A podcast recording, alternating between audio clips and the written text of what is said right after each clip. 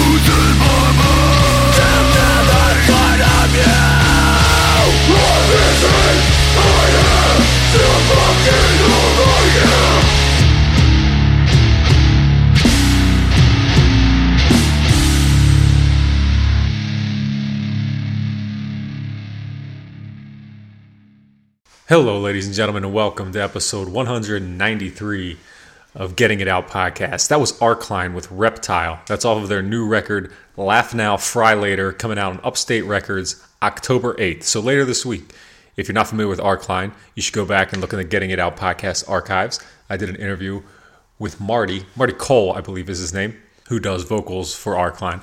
This song featured Mike Hoods, uh, who you may know from Hoods.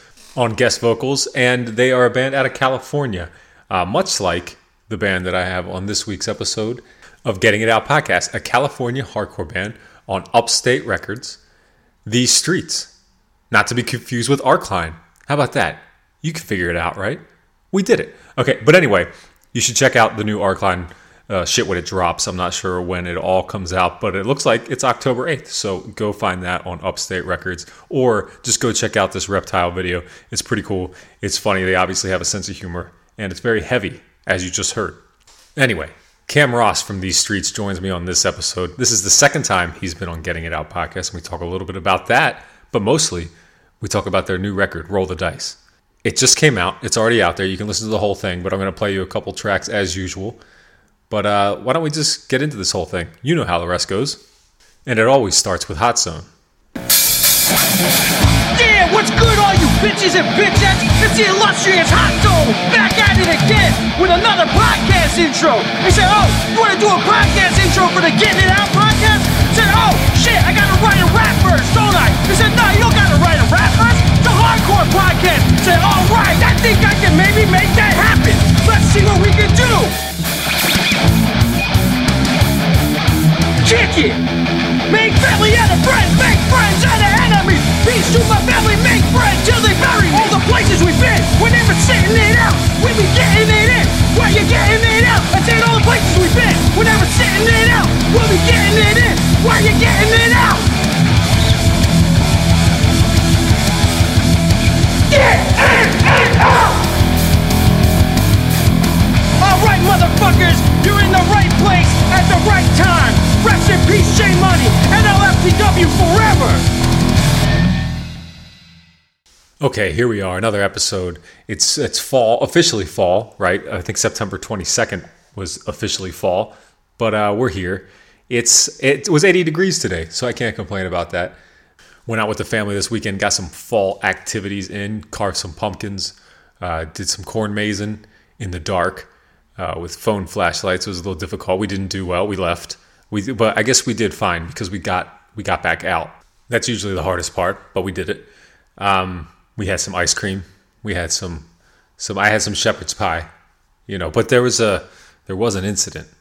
There was something that happened, and it involves a past getting it out podcast guest. It involves my daughter, my poor daughter Mazzy, got bit by a mini horse while drinking a cotton candy milkshake.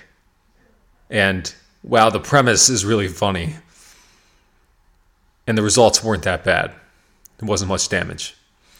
Just a little trauma and and a slight mark on her arm. But man, can you imagine getting bit by a what you consider a little horsey and you go up to pet it and it bites you while you're drinking a cotton candy milkshake? She's vowed revenge and death upon the mini horse. And I'm not trying to talk her out of it. I did try to get, get her to go up and uh, make peace with it. It didn't happen. She decided she doesn't like the brown one now.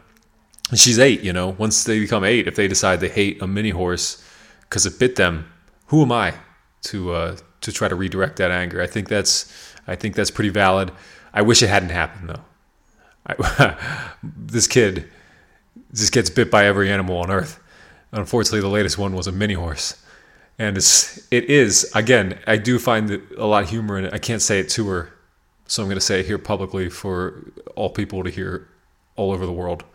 Instead, I feel bad for her though, and I would like to enact revenge on this mini horse in her place, but I don't think I can do that. They had a sign up that said "Caution: These horses bite." She said she read it, and then shortly after the horse bit her, I wonder if she, if she hadn't read it, if the horse would have bitten her. I don't know. Who's to say, really? Anyway, as I mentioned, this episode features an interview with Cameron Ross of These Streets. And rather than me talk for a whole lot longer, let's just get straight into it. But first, we'll play a song called Take the Risk off of Roll the Dice. Here it is.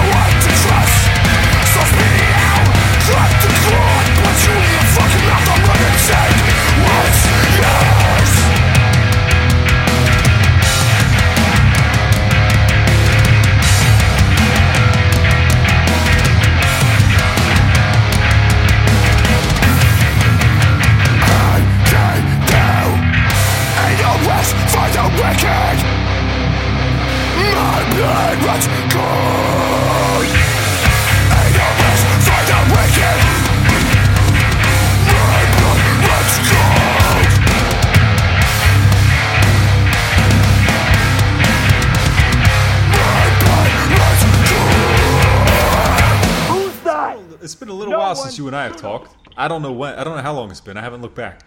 Do you know when it was? Uh, I want to say over a year ago, That sounds maybe right. a year and a half ago. That sounds right. Well, we were talking about the last record, um, so it was about the time that that came out. So that would make sense. Yeah. So what's been up since then? What what were we in? I guess we would have been in in you know mid COVID shit back then too. Yeah, uh, shit. It's, it's actually been a while since COVID kind of disappeared here. Um, well, I mean, not necessarily disappeared, but Yeah. um, just being locked inside of your fucking house. Um, yeah, I, I switched careers. I uh, I had a kid. That's pretty cool. That's all big things. Those are very big things. Yeah.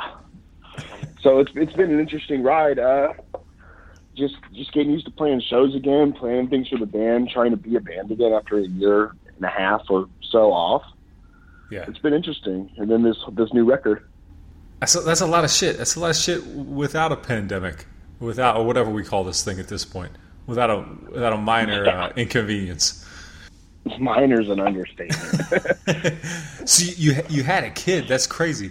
Uh, I haven't had a kid for eight years, Yeah. and uh, I think my my youngest, uh, well, my young- my youngest is eight, but uh, I was just at my my uh, nephew's birthday party this past weekend, and he's turned four, I think, and there's like one other that's younger than him. I was like, holy shit, that must suck to to have to take care of babies, like like like just the, like I'm sure for you it's totally fine you love it but like man to like think back of having to do that again seems like seems like it'd be terrible. How are you liking it uh, it's, it's, so it's my first go around of it, but it's not bad so far.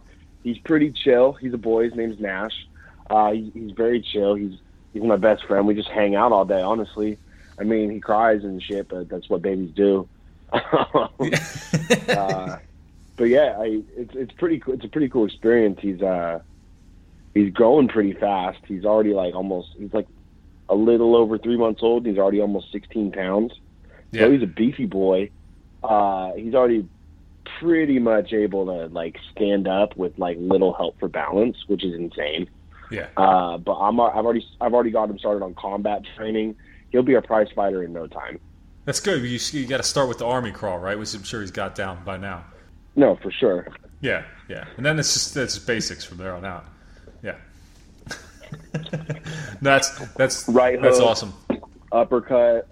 Yeah, yeah. You get you, they- build them up. You know, you start them young. Um, all joking aside, I, I I love being a dad, and have always said like from from the time when I was, I always wanted to be a dad when I was a kid because I had a dad who wasn't much of a fucking dad, still isn't. You know, so that was always like my thing. Yeah. I will try to be a dad that my dad wasn't. Um, so so I've I've enjoyed. Same here. yeah, yeah. Well, good good luck with it. I mean, it's a it's a fucking journey for sure.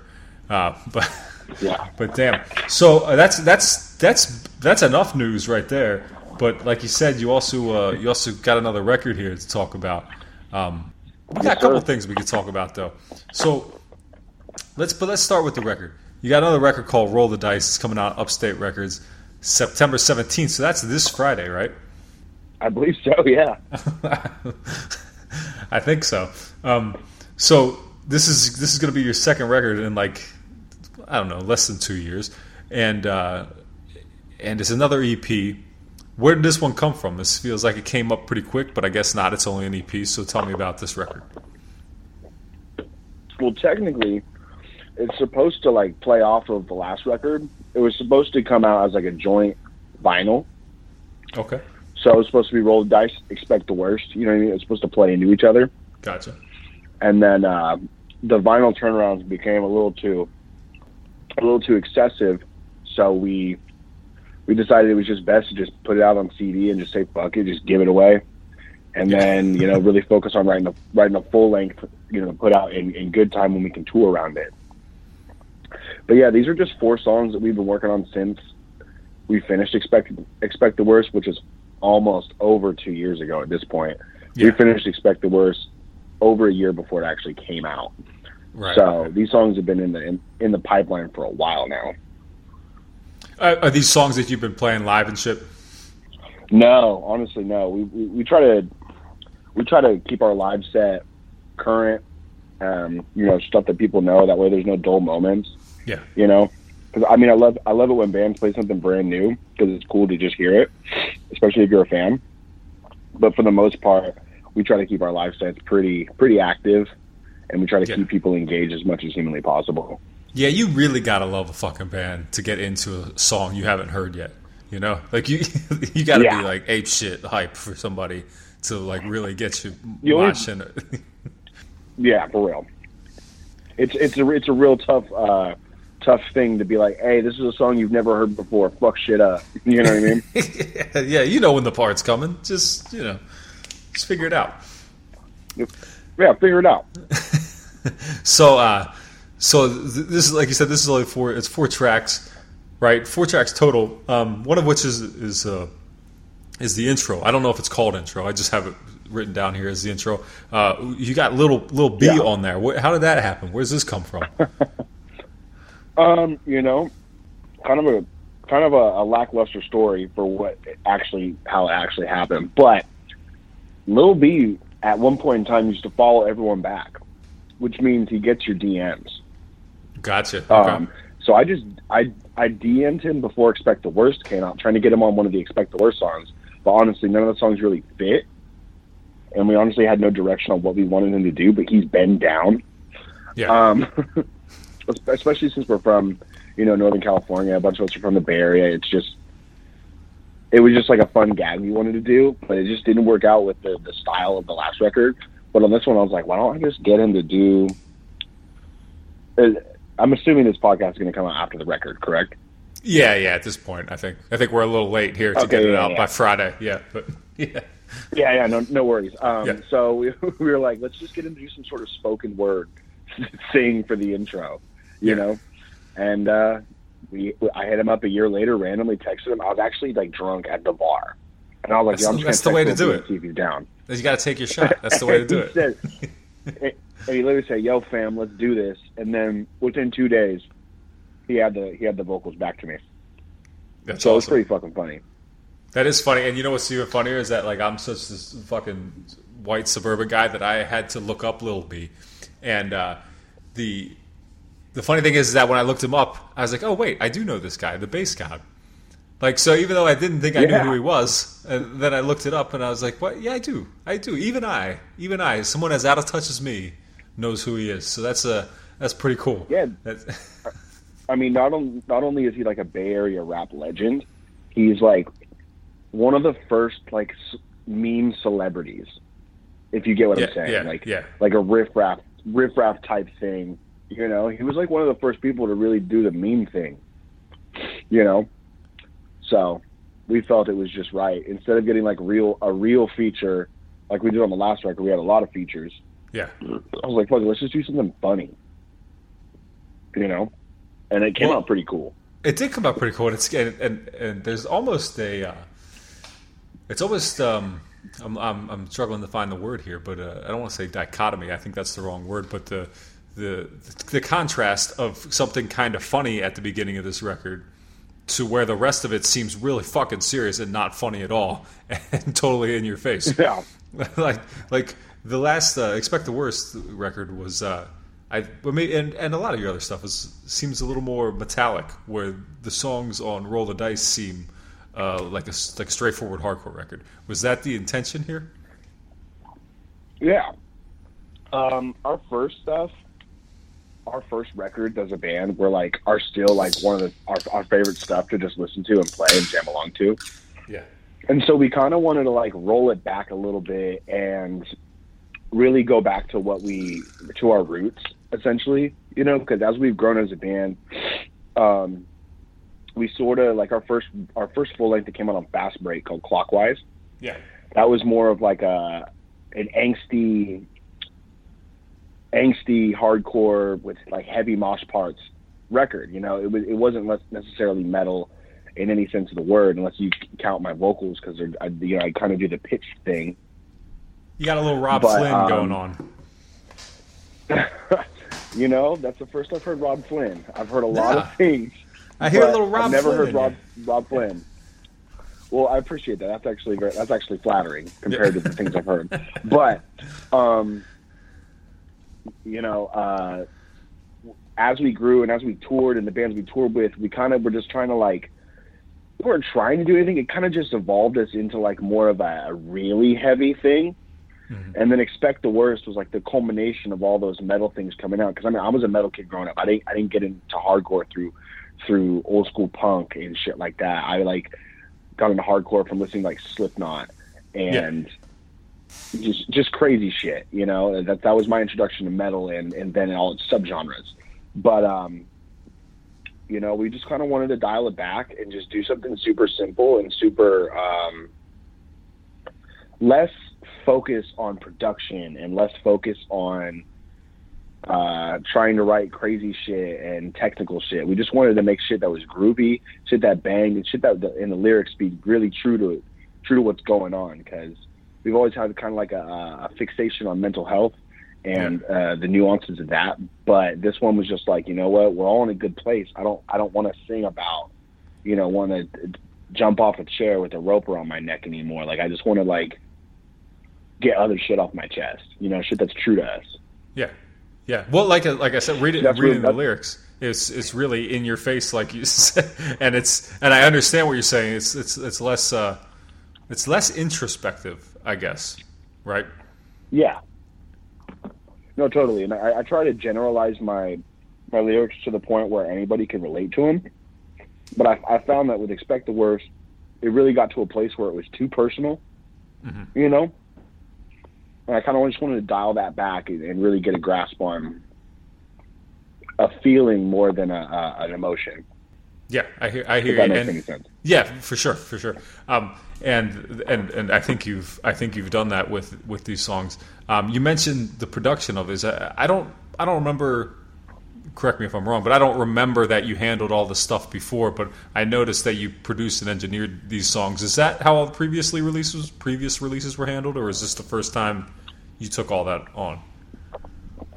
Not exactly. Um, I've always done all the pre-production for our records, um, and in some cases, I tracked them and had someone else mix and master. Like our first seven-inch left in the gutter, I tracked and mixed the entire thing, um, and it was oh no, I tracked and engineered the entire thing, and then it was mixed by another guy.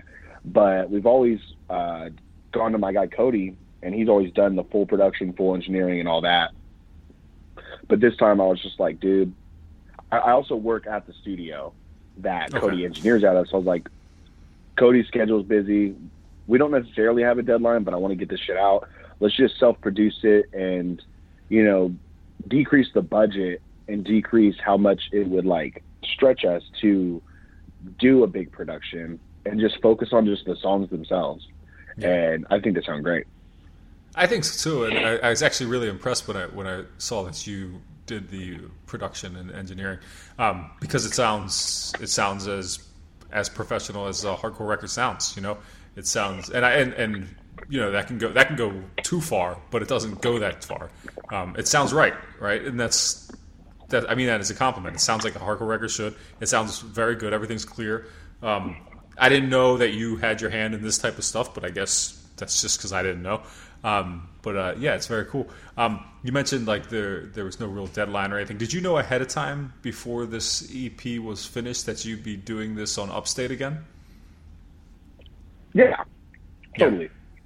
Uh, I keep I keep in contact with Mario all the time, and you know, once like the real promo cycle of Expect the Worst was over, it kind of just like took a step back because you know we weren't playing shows doing anything like that. But once we played our first show back, I was like, yeah, we got to get something rolling for a new release mm-hmm. because it's gonna it's gonna be hard to just like promo and and tour and play shows on a release that's over a year ago. You know, Yeah. we got to Well- we got to get something out. Well, speaking of, of getting back to playing shows, it seemed like, from my perspective over here, that you guys got to it pretty much earlier than a lot of bands did. Did you catch any shit for that, and did you care? Uh, one, I don't give a fuck. Uh, two, I think I think I knew that, but I, Um, yeah, I had to ask. Yeah, no. Um, the second, I, I, my thing is like I'm not a tastemaker, and I'm not like a figure for for I- uh, for the hardcore scene uh, as much as I used to be. So I, you know, I was just more like, you know, when the kids start coming to shows again, we'll do it. Yeah. You know what I mean? Like I'm not gonna let because if it, if it were up to me, dude, I would have been playing shows a long time ago. But that's just me. You know, everything. You go to a hardcore show. There's there's a lot worse things that could happen to you than COVID. Just being honest. um, Yeah, now, don't don't get me wrong. I understand the risk of COVID and spreading it and all that shit. But I'm just saying, I'm I'm a risky guy. I like dangerous shit. I like the X Games. But um, the second I the second I saw an opportunity and we got offered a show, I, I took it. And everyone in the band was ready. I mean, besides playing our set, and even while playing our set, we all wore masks and shit, um, just as a precaution and for everyone else, you know, we didn't know how weird it was going to be. But as shows have gone on, everything's gotten more lax. Like no one wears masks at shows. If anything, they wear it when they walk in. They take it off once once they start smelling body odor. so yeah. I I haven't I have yet to make my return to hardcore shows yet. I was going to go to a show that was local around here, and then uh, had had sick family members, so I stayed home. But I did just last week finally good go. good decision. Yeah, yeah. Well, it was wife and kid. I can't really go bail out to go to a show. That'd be that'd be a bad idea. Um, and a dick and a dick move. Um, but uh, but I did just last weekend go go to or just last week go to see Judas Priest, and uh, there was it was like a thing where you, you they told you you had to bring like vaccination cards and wear masks, but but you didn't. Like you had like like as soon as you got there, it was like yeah, never mind. Like the whole like you know this is like thousands of people, so it was just funny to see the you know like oh just walk in Yeah, the I mean, and- it's probably it probably it probably gets to the point where they're like, we just turned away 700 people. Uh, the show's gonna look so fucking shot, and they're gonna need their refunds. So uh, let's just let everyone in. You know what? It did look shot. It looked it looked terrible for for a band like Judas Priest to be playing to a crowd like that was insane. Their first show in two years, and they're playing to like nobody. It was nuts. But anyway, so so uh, yeah, you guys start playing. Well, you you mentioned a lot of uh, worse things can happen at a hardcore show, and now I'm just curious, what is the worst thing that's ever happened to you at a hardcore show? I mean, me personally, Yeah.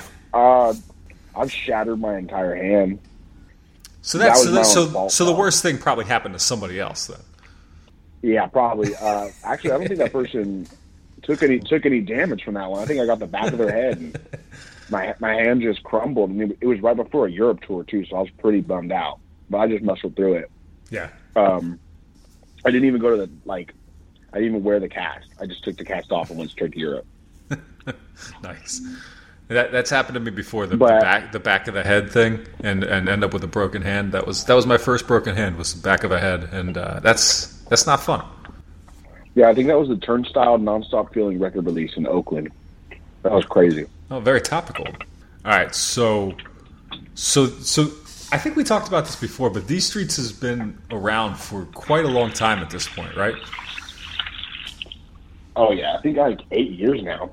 Eight years. So how do you feel like the like overall the, the band has changed from when you started eight years ago till to roll the dice?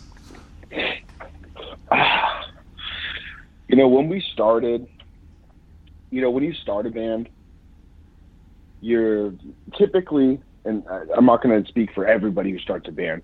Typically, you're like, I want to make a band that sounds like this band, this band, and this band if they fucked each other and made a baby, you know. Right. And that's kind of what that's kind of what we did. And if I told you the bands, you'd fucking laugh. But What were the but I, bands? I think the biggest thing that's got. Mongoloids okay, I hear it. Mongoloids and Warhound were the main two. If you heard our first demo, you would you would literally hear Mongoloids and Warhound, and it was Well, awful. It sounded like Just earlier today, I was listening and thinking. uh, Just earlier today, I was listening to your old to the old stuff, and I was thinking, I hear a lot of Mongoloids in here. I didn't, I didn't. Warhound didn't come across, but because I never really cared about that band, but Mongoloids for sure. I love Time Trials, and I and I could hear it in there. So I so I get it. I hear that one. yeah. Greg is like one of my biggest inspirations as a frontman in general. Um, so that was, was it, that was just one of the things I wanted to get into uh, when we started. But I think biggest thing that's changed is really finding out what our sound is, and the fact that it's not one thing ever. Like we can literally just play whatever the hell we want. I I made a, I made a like a conscious decision years ago to just never stick to one thing unless I want to, and always make this band my favorite band. That's all I do. When I plug in my guitar to my interface and I pre-pro songs or I write something or we jam or whatever, I'm never thinking, oh, man, I want it to sound like this, this song from this record. I'm always just like, dude, I'm just trying to write my next, my, my favorite record. I mean, if nobody gives a fuck about Roll the Dice, I could still put it in my CD player and be like, damn, this record is kick ass, you know? And I think that's that's the biggest thing that's changed from from when we started. We we no longer want to be derivative of something. We just want to be derivative of what we what we want, you know? Well, is is are these is these streets essentially Cam Ross? Is are you the are you the only one that's been with it the whole time? Uh, no, our, um, our bassist, his name's Josh. He just joined the band. He's an original member. Um, and then Ben, our drummer, he's a big part of the writing process as well. Um, Fred and JT are guitarists. They have written and performed on the record. Um, but, you know, it takes a while for people to join the band and to grasp where the band is going fully. You can't just like put someone in and expect them to be able to write a D Street song. You know what I mean? So I think by the time our next release comes out, it'll be something that's really just like a unit effort. And I mean, in no way, shape, or form do I want to be in charge of writing the music, making the sets, making the merch, because I, I pretty much do everything for the band, Yeah. but I don't want to. I, I'd like it to be a group effort, and it's it's really coming towards that way. Like all the guitar performances on the record are the guys. Everybody who's performing on this record is performing their parts. So I think that's that's a cool thing about this record, and it's different from from previous records because it has been just me in the past. That's what I thought. I thought I thought it was more you, and so that's cool. It's, it's way more collaborative then. Yeah, even down to like the art and just like the the, the creative direction of the band and, and things like that. Like I'm super involved with Josh, our bassist, especially now that he's back in the band, um, about what we want the band to be since we've been we've been in since the beginning. Do you guys put your heads together and decide when to use the, duh, or the? Um, no, that's just honestly, that's just care. Honestly, it's just being careless as fuck. Uh, I purposely wanted the A and the the for absolutely no reason. I just like wanted it to look like shit. No, I I, I, I appreciate the the. All right, but I but like I was looking at there was a, what's the other band? There's another band. Uh, fuck, another hardcore band from California. Anyway, they have something coming out right now where it's they use the and duh in the same sentence, and I need to talk to them and just be like, how do you decide when you use which one? And uh, you use the, so you threw the other the in there, so it's you know I'm just trying to hammer it down. Which how do we decide determine the duh or the? But uh, I like your answer. You know, I'm That's- not, I'm not, re- I'm not a duh type of guy. You know what I mean? I think that's uh, that's left to like old school bands. They can really rock that, but I'm thinking those more my vibe. Um, the th really, really, really gives it some. Uh, how do I say it? Some bouginess to it. You know Yeah, I mean, yeah. we're not trying to be complete degenerates, but we're a little degenerate. You know what I mean? It's got a little ad. It's got a little sass, right? It's a little sassy. Mhm. Yeah, For sure, It's but not I mean, in the song it's not quite- I, I I use the I, I You- use the, uh, the the E and take and take the risk because I had to be proper for that one. You know, there's no rhyme or reason for anything I do. It's just whatever my fingers decide to do, and my fingers sometimes, you know, take the reins on the guitar and the keyboard. Well, it'd be interesting if there were some keyboard in the songs then too. But uh, but uh, so There's some there's some synth in our last record. Just so you know, was was there? there's the, yeah in the song "Irreversible" in the hook. There's uh there's definitely some synth going on. I'll have to Very- go back and very- listen to that one. you gotta you gotta put some nice headphones on and really really really hear it. There's also hip hop drums too. I, I did a lot of cocaine back then. Well, you know that's okay. That's that was pre-pandemic, right? So it's you could we could do cocaine back then. Yeah, yeah. So you you mentioned take the you risk. know, oh, go ahead. Go ahead. you can only tour Skarhead once, and, and what happens on the Skarhead tour stays on the Skarhead tour, unless you're making a record.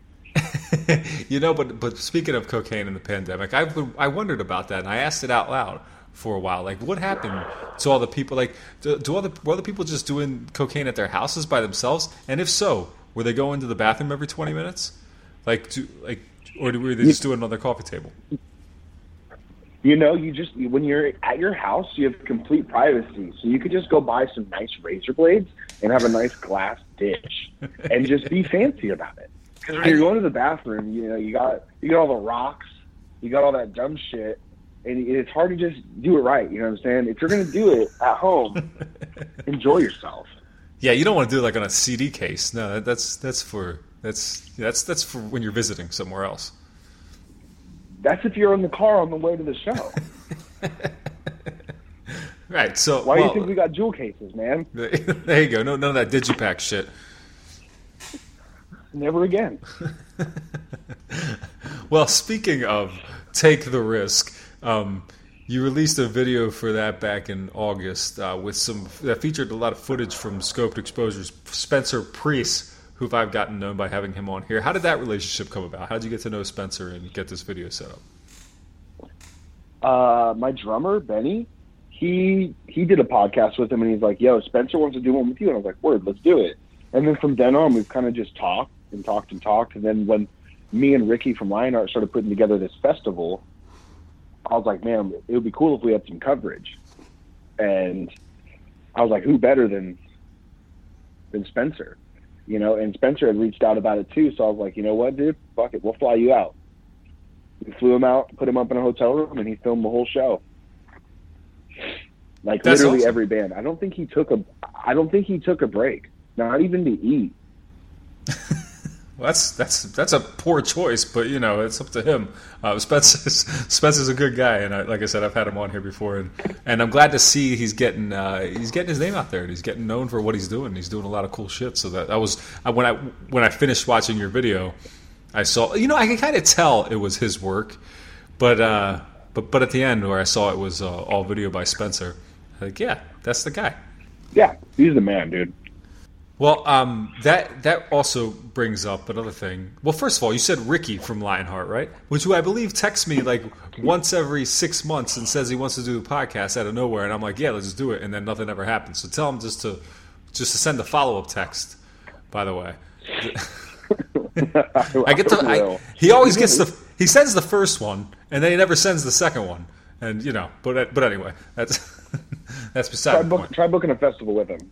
Well, I wanted to ask you about that Northern Alliance Fest, right? That's who that's who that's who you booked that with. Yeah, And you guys, Ricky, um, you uh, you you were Ricky, previously uh, a member of uh, uh, Lionheart, right? Sorry, I think we're I think we're getting a delay and overlapping each other. no, you're good. So yeah, Uh, yeah, I used to play for Lionheart. yeah. So the guys that booked it are you, Ricky, and who? Oh, um, our boy Troy and a guy named Andrew. He used to play for a band named On Warpath, Lose Nine, a long time ago, old band. Yeah, I'm on a, on a warpath at least. Um, so wh- what what's what's up with this fest this year? Is this an annual thing? I saw it happening this year, and uh, but I don't know that I noticed it before. But maybe I just didn't notice it before because I'm in Pennsylvania and you're in California. Is this an annual thing?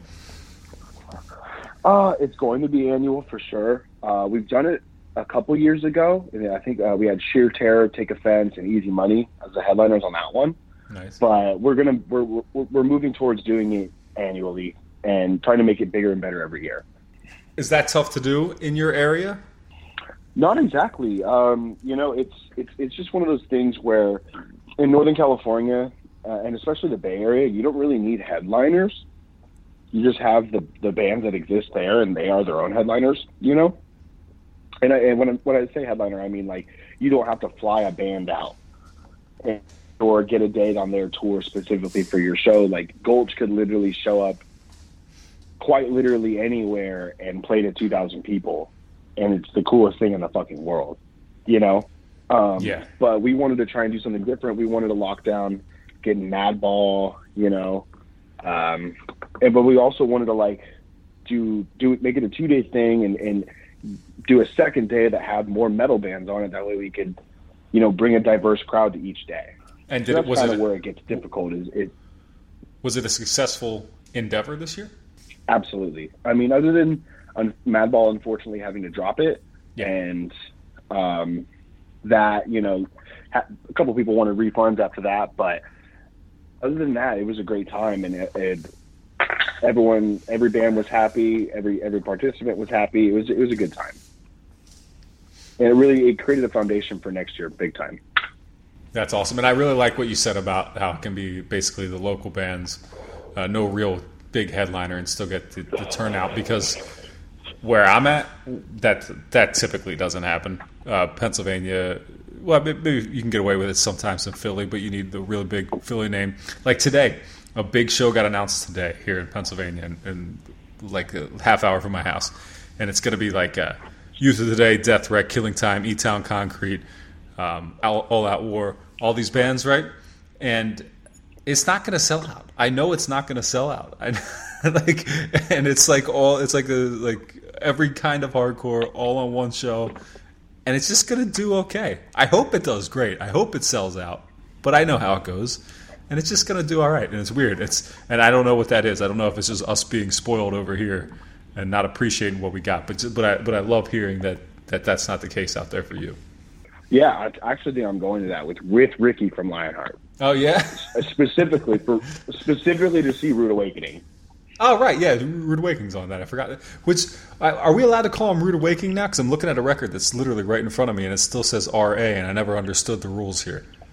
I don't know what was up with that at all, but I'm excited to see them. Yeah. Good. Good. I, I, it's been a while since I saw them. Um, I didn't know they were still doing it, but but I was glad to see they were on that flyer.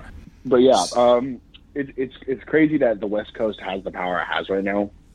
I um I think I think we're in the middle of one of those times where like people will be able to look back at it and be like, yeah, that was an era, you know, kind of like how some people would look back at like the the '90s New York hardcore scene or you know the Boston scene at its peak, and I, I think right now is a, is a great time for both LA and the Bay Area. The Bay Area, especially with bands like Drain, Sunami, and Gulch, they're just on top in, in, a, in, in a whole different way, and in the most DIY way possible. It's it's really beautiful to see, honestly. Yeah, you and you're getting you're getting a lot of envious people out this way, really in the rest of the country. When and not not not Bay Area, I guess the the um, L.A. shows that were popping up down there with uh, Section H8 and all those bands, and just the the whole so the whole vibe out in California seems to be killing it compared to the rest of the country.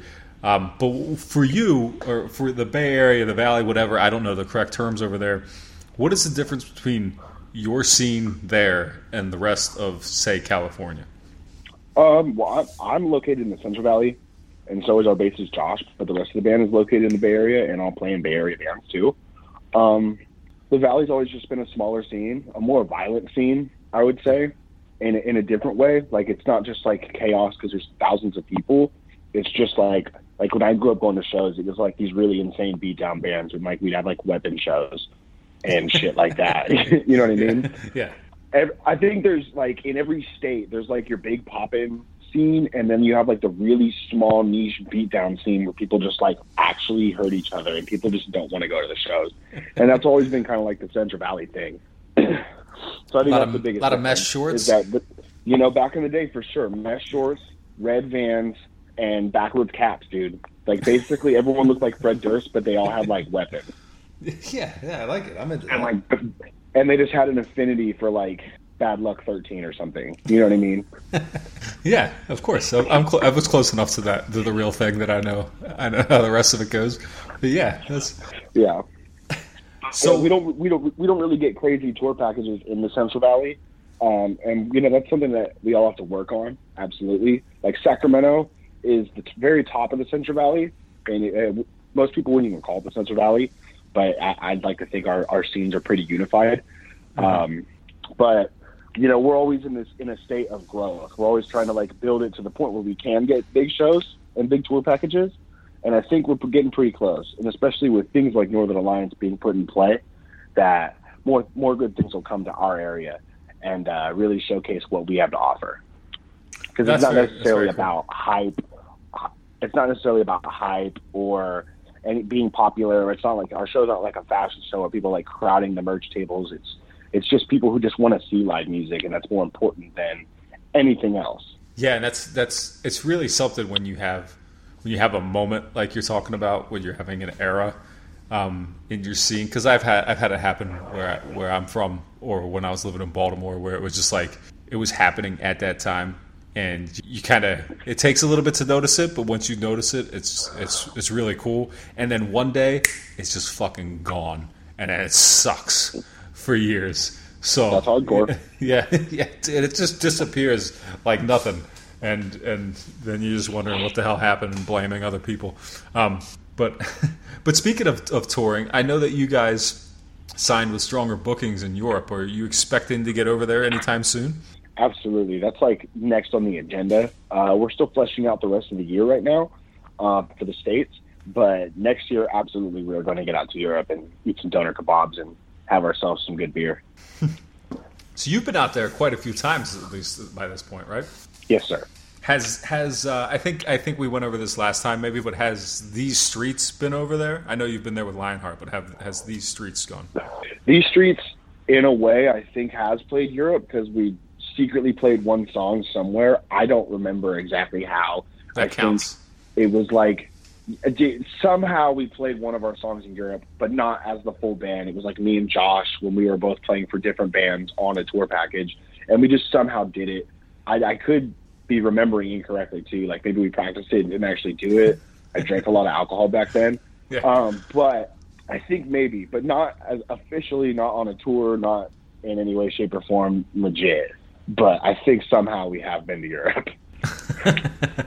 well, I'll, I'll take your word for it, and uh, I hope you get there soon. It's, it's, it seems like a good time. It seems like they're a little more relaxed at this point, but I don't know. I'm so fucking out of touch with what's happening everywhere in the world, and it's too hard to keep track of what's cool here and what's cool there as far as uh, restrictions, as far as what people are allowed to do.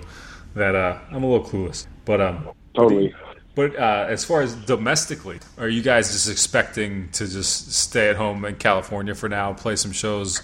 Um, anything, anything in speci- anything specifically to support uh, Roll the Dice? Um, I think we're doing our record release show on the 25th, and I think that may or may not be the, the last show for us in Northern California for the rest of the year, just because we've done a lot of shows leading up to this, Yeah, which is was kind of our plan. We kind of just wanted to do like a bunch of shows leading up to the release to kind of promo that we were putting something out, and then we're just going to take a step back for the rest of the year unless something really good comes up, or we we come up with a better idea than just playing another show. Um, but we want to get out. I think we have some plans to play some out of state shows. Uh, nothing concrete right now, but we should have something locked in by the end of the week for the East Coast. awesome, awesome. Well, it sounds like you guys are planning, at least planning for more than most bands right now. But I don't know. That also might be me not being not being up to speed. Um, so, but, but that's very cool. Um, so, but take the risk. It comes out. Uh, what do we say? September seventeenth on Upstate Records. You're doing a physical release, which is the CD and the digital, I assume too. Yeah, we're doing a CD, and the CD has the the four songs from Roll the Dice, and then it has four B sides never heard before. So that should be interesting too. But it's only going to be on the CD version, so whoever Okay, gets yeah. the CD gets the tasty treats. Awesome. I see. Mario told me that, but I just assumed he was talking about these new songs were the four unheard songs. And I thought, hey, man, I already heard "Take the Risk," but uh, all right. So there's there's so it's an eight song CD actually. Yes, sir. Very cool. All right, I'm looking forward to that.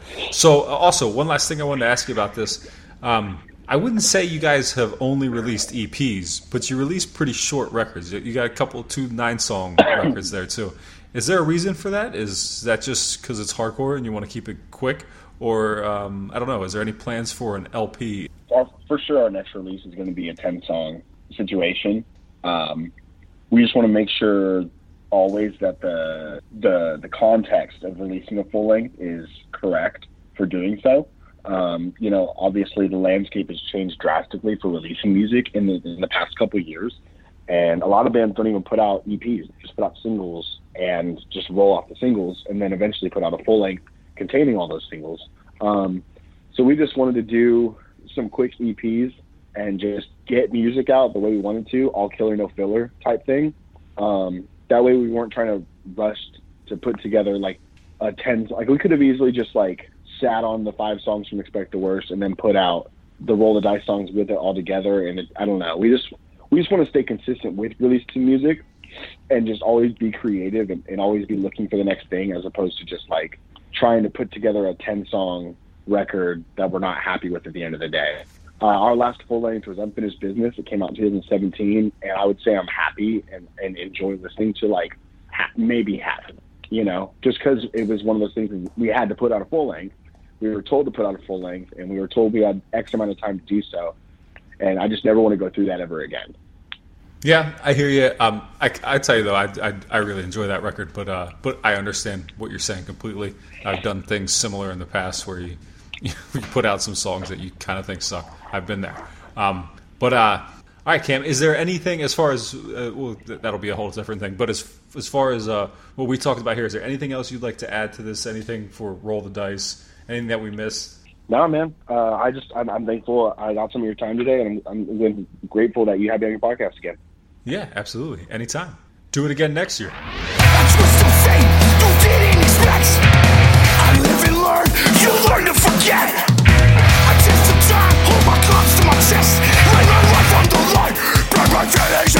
I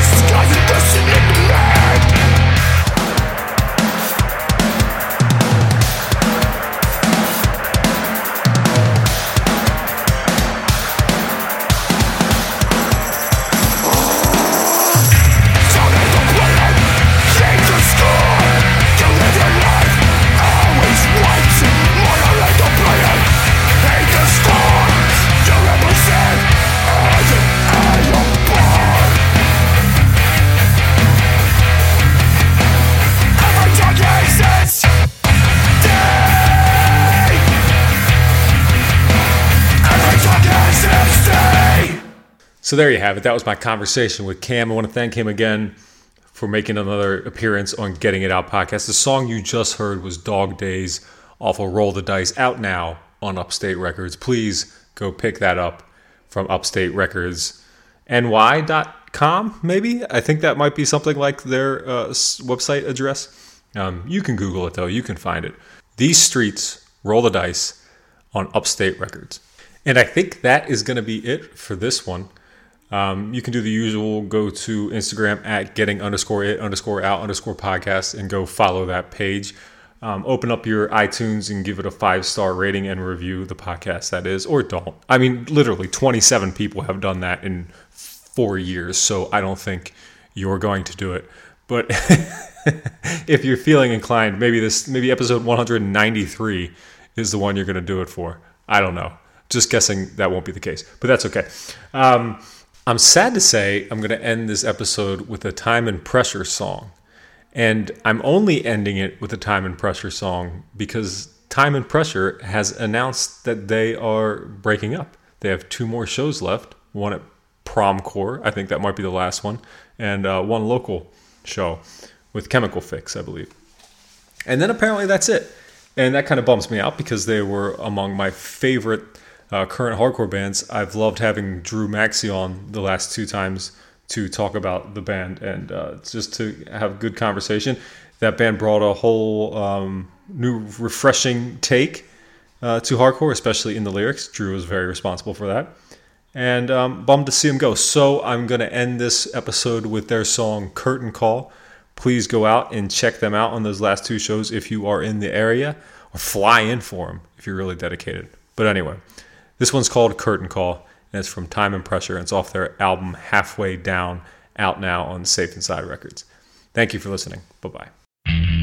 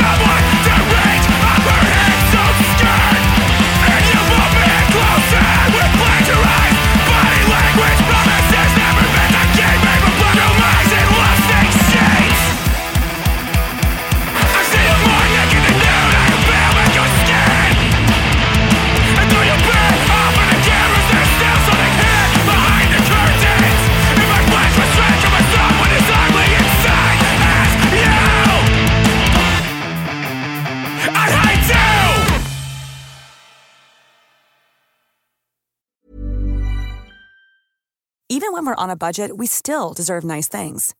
Quince is a place to scoop up stunning high-end goods for 50 to 80% less than similar brands. They have buttery soft cashmere sweaters starting at $50, luxurious Italian leather bags, and so much more. Plus, Quince only works with factories that use safe, ethical, and responsible manufacturing. Get the high-end goods you'll love without the high price tag with Quince. Go to quince.com slash style for free shipping and 365-day returns.